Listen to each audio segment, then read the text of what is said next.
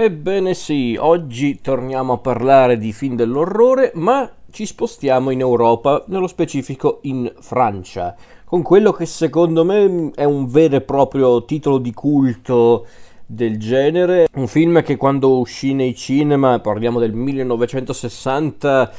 fu abbastanza bistrattato, anche bocciato su certi aspetti, ma che poi fu rivalutato nel corso degli anni e secondo me meritatamente. E il film in questione è un film di Georges Frangi, eh, o Franjou, vabbè, è francese ragazzi, scusatemi se lo pronuncio male, però credo sia Franjou, che è come si pronuncia. E il film è Occhi senza volto, basato sul romanzo di Jean Redon, immagino si pronunci così, una storia mm, molto inquietante, molto sinistra, anche un po' surreale perché ci sono comunque degli elementi molto surreali che all'epoca perlomeno erano anche fantasiosi, poi nel corso del tempo questo film è diventato addirittura profetico. Ecco, è la storia di un ehm, essenzialmente di un chirurgo che un chirurgo criminale su certi aspetti, no, neanche su certi aspetti, un chirurgo criminale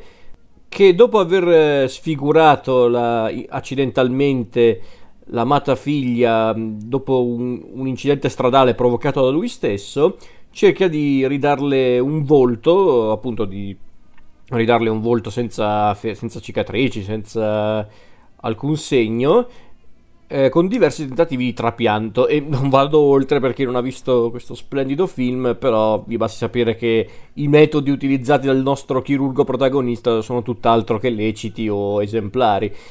E mamma mia, ragazzi, io non sapevo cosa aspettarmi da questo film perché me l'avevano consigliato in tanti. Perché per molti era davvero un classico del genere, o comunque un film di culto del genere horror, non solo francese in generale, proprio cinematografico. E in effetti io mi ricordavo un po' le immagini di questo film, anche insomma, era davvero un film che comunque mi ricordavo la, la, la, la, figura principale del film, l'icona di questo film, ovvero questa protagonista femminile con questa maschera in faccia, era in effetti un'immagine che ho visto tante volte in tanti servizi, documentari, eh, sull'horror, ma non solo. E quindi per me era un, un, vero e proprio mistero questo film, perché poi tra l'altro anche i grandi estimatori del genere non è che ne parlano poi così tanto, e allora mi sono detto vabbè dai recuperiamolo, ragazzi è bellissimo secondo me Occhi senza volto, Occhi senza volto ha, oltre ad essere incredibilmente pesante, pesante nel senso proprio mamma mia è, è davvero forte, molto forte, non... Non, non, non, non mi aspettavo un film talmente Ehm, talmente crudo ma anche macabro e soprattutto così anche surreale, molto elegante anche a modo suo. È davvero un film girato con grande stile da, mm, dal regista. Onestamente non so quanto hanno preso dal romanzo, quindi non so se è tutta farina nel sacco dell'autore. Eh, chi può dirlo? Forse sì, forse no, ma non ha neanche importanza. È, è comunque un, eh, un, un, film che ha una grande atmosfera. È un film realizzato come Dio comanda perché la fotografia, il montaggio, le musiche, le scenografie, costumi, trucco è tutto perfetto in questo film, davvero. E c'è anche un uso molto interessante del bianco e nero. Beh, vabbè, ok, non è che per l'epoca era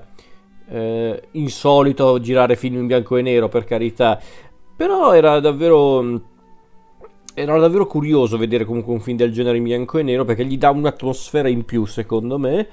Eh, anche perché è un film che tutto sommato rielabora un po' la figura dello scienziato pazzo ma con una chiave leggermente diversa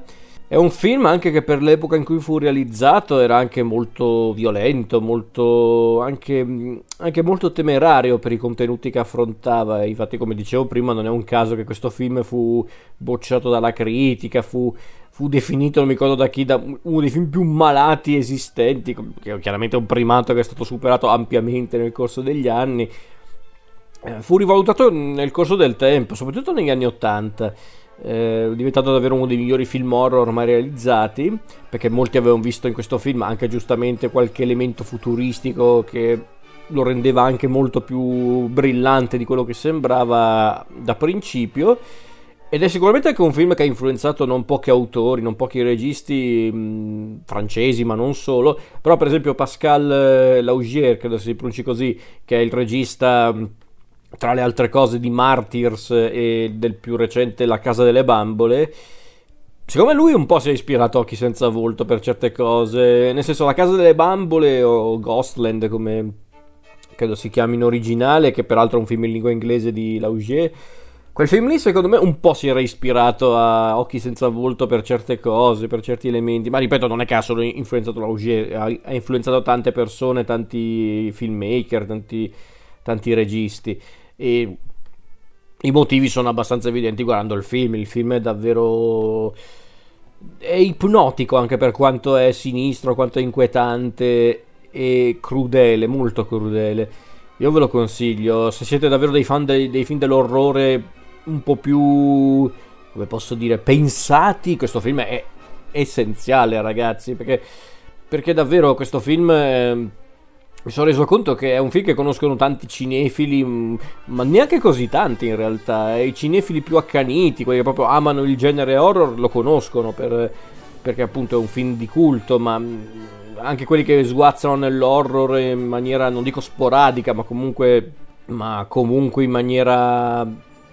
costante, ma nemmeno troppo, neanche conoscono questo film ed è un vero peccato perché, perché secondo me questo film è davvero essenziale per gli amanti dell'orrore. Non che sia l'unico film fatto da, da Franget, perché lui ne ha fatti anche altri molto interessanti, ma forse questo è davvero uno dei più incredibili che ha girato e,